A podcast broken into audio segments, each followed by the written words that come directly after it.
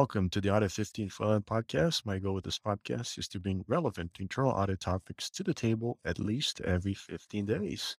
Today, we're going to be talking about root cause analysis. And to talk about that topic, I have Duke Okes as my guest. Duke has been in private practice since 1985, specializing in quality management methods. He's the author of three books on quality, including root cause analysis, the core of problem solving and corrective action. Since 2004, he has conducted hundreds of root cause analysis workshops for organizations in manufacturing, financial services, healthcare, research, and government. He joins us today from Tennessee, where he and Zoom are continuing his quest to help organizations deal with the difficulties of process management. Welcome, Duke, to the podcast. It's a pleasure to have you on. Great, John. Same here. Absolutely. So, well, I will try to relate this to internal auditors and my experience in internal audit and root cause analysis. So, I'll start with uh, something that I've heard in the past from uh, colleagues, coworkers, uh, and it's the following statement. You know, they we, we start a project, we start looking at different areas of an organization, and you know, someone may come to me and say, "Yeah, I already know what the issues are here," without even looking at it, without even auditing. I know what the issues are. I even had a, a situation in which uh, we were auditing overseas, and someone said to me, "I knew that they were going to get an unsatisfactory result even before I put my foot on that plane." So, from your perspective as a root cause analysis expert, how do you address those people, those professionals who they jump to conclusions? How what's your response to those statements? Well, my initial response would be to go back to the principles of auditing, one of which is objectivity. That is, if you don't have good hard evidence for something, uh, you you probably need to need to slow down. Uh, so I would remind them of the principles of auditing. And if we're performing an audit or an investigation, uh, we obviously have developed some kind of a plan and we need to stick to that plan. Uh, now, that doesn't say I'm going to ignore any information they might have. So I might ask them, well, why do you think you know? You know, what if, what information do you have? Uh, and, and is that something we should use or not? Uh, so I don't want to throw them off, but by the same token, I want to make sure to slow them down and get them to realize that this needs to be an objective audit, uh, follow the plan, and uh, we'll be a lot more likely to be able to convince people of what information we present in the audit report. Absolutely, definitely agree. And I think that's something that internal auditors, some internal auditors struggle more than others, moving from the what, what's the situation to the why, right? As as you're saying, what's the root cause for this? So, and you know, I think some people might have heard of the five whys methodology for root cause analysis. From your experience, uh, and you know, definitely, uh, you have a book on the topic what are some of your preferred methods to perform root cause analysis? Well, I have my own 10 step model that I present in the book. And the first five steps are the diagnostic steps. And basically, they are the scientific method, you know, define the problem, uh, then think about how the process was supposed to work. And process can be uh, an administrative process. It could be the steps that a person is go, supposed to go through. It could be the sequence a piece of equipment goes through or whatever. Uh, so, number one, what's the problem? Number two, how is it supposed to happen or go? Then, number three, within that process, what are some possible causes? Then, four, what data or evidence can we collect that will allow us to test those causes? And then, step five is when you interpret that data, what does it tell you uh, is or is not the cause? And then you mentioned five whys. And so when we get to step five, we're basically only down one level in many cases. And we're going to go back to step one and redefine the problem as, oh, this is why it happened. Now let's find out why that happened. So we sort of iterate over and over until we get down to a level that we believe is deep enough based on the risks of that particular event. So, fr- from your experience, I definitely love that method. The what, the how, how did, how was this possible? What evidence, data do you have? And then you kind of go back and then you have the why and you go back. So, from your experience, how many times would you have to do that until you actually get to the root root cause of an issue? Just in general, I know it's kind of a hard question to ask Yeah. to Well, and, and it depends on the environment you're in or the type of problem you're dealing with. Uh, I can remember an internal audit in which it was a a uh, a training deficiency. That is, someone had not been trained for the position they were in, and it only required two levels. So, you know, why weren't they trained? well, either the training hasn't been held, or the training has been held, but they weren't uh, scheduled to attend it, or it was held, they were scheduled to attend it, but they were not able to attend due to, you know, maybe a medical event or something. And then we determined, well, the training has not been held. Okay, so you ask why. And it turns out they had a policy in the organization that you don't hold classroom training unless there are at least eight people will be in the classroom. Now they only had three people they needed to train. So it's a it's a catch 22, you know. So we immediately went within two whys to a policy level issue that needed to be changed. By the same token, I could give you many, many situations where it was probably at least eight or nine, maybe 10 different levels. And that's the type of situation where we start with a product problem and that product problem is created by a particular piece of equipment. And then on that particular piece of equipment, why did it create that problem?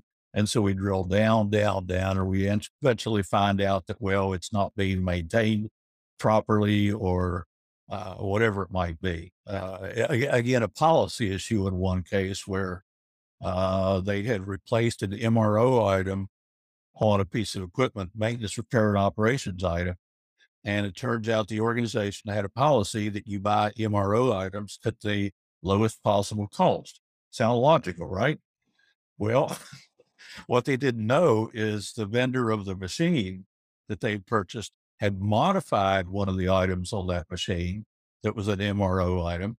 Uh, and so when they started buying from another vendor of these MRO items, they weren't getting the equivalent unit and it caused the machine to operate improperly and, and create defective product. So again, it was that policy, but it took a lot of different whys to get down to that level. Very, very good. So thinking about the examples, I'm sure you have many examples, you know, based on the number of years of experience that you have. Are there any other maybe just case studies, examples that you can share like big dollar savings? Obviously, keeping everything confidential, company, name of employees, and so forth. Any like success stories that you can share? Probably the biggest one that I can remember because I was personally, I, I personally conducted the investigation, whereas in many other cases, I'm simply teaching other people how to do it where I may be facilitating. So I'll give you two. One was when I was an employee in the automotive industry, um, a machine that had been producing defective product for a long time. I finally learned one simple statistical technique and when I applied that, it instantly pointed me to where the problem had to be. Not what the cause was, but the problem has to be in this area. So I asked an engineer to do some calculations and bingo, we found it. And so they spent $70,000, I think, replacing some tooling on the machine. Uh, the payback was within probably about a month and a month and a half. So I think the savings are on the order of $40 million a year.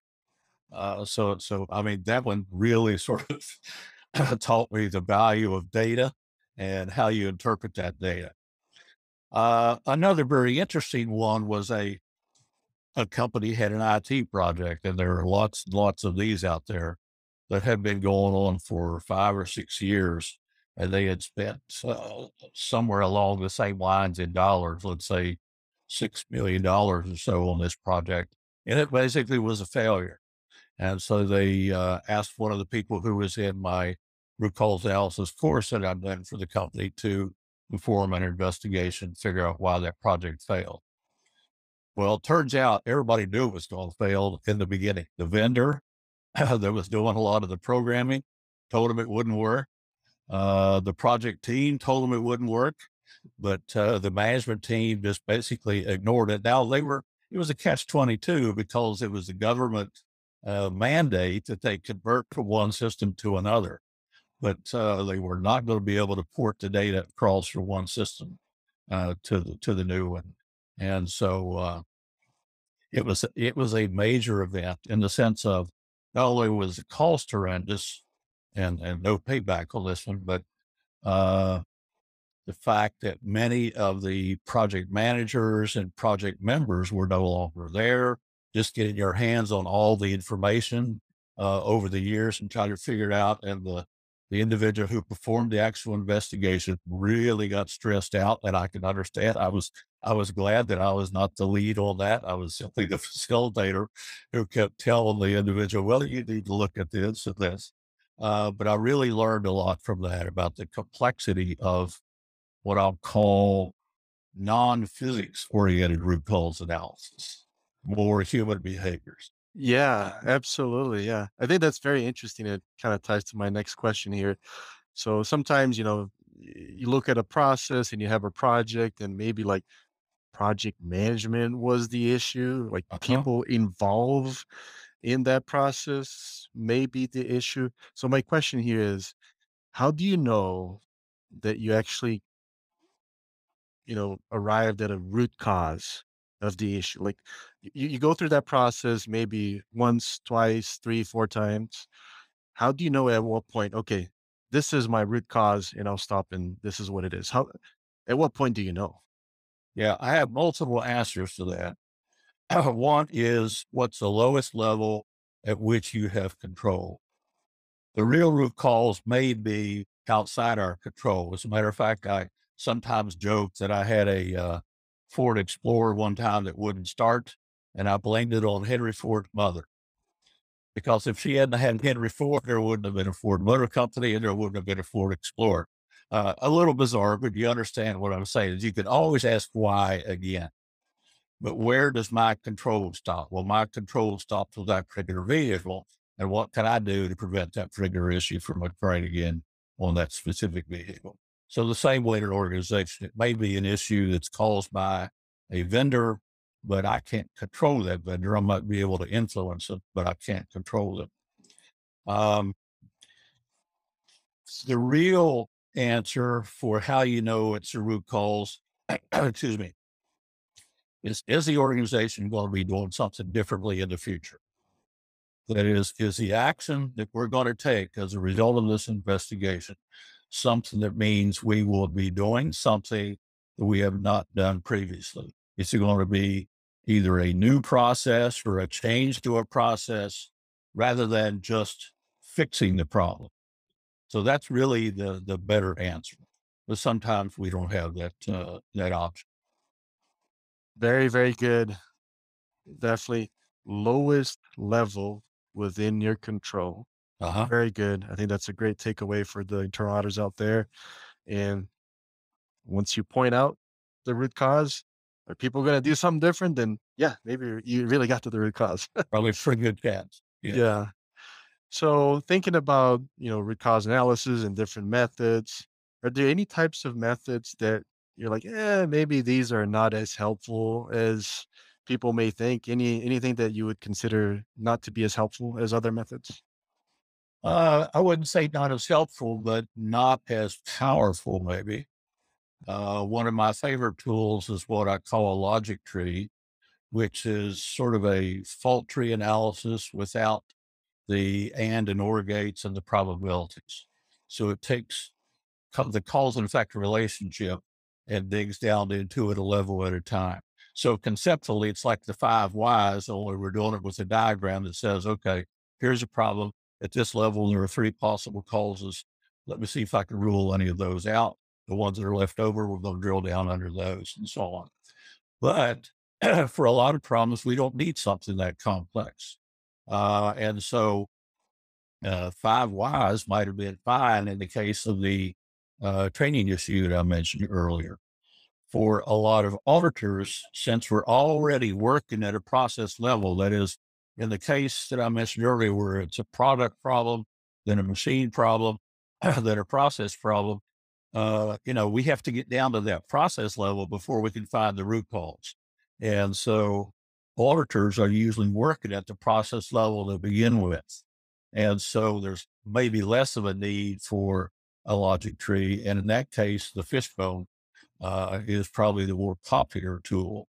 Although I think the five M's or six M's, whatever people normally see, might not be the best fit for internal auditing. Maybe they need to come up with their own categories of causes based on their environment. Very good. Very good. So don't overcomplicate, right?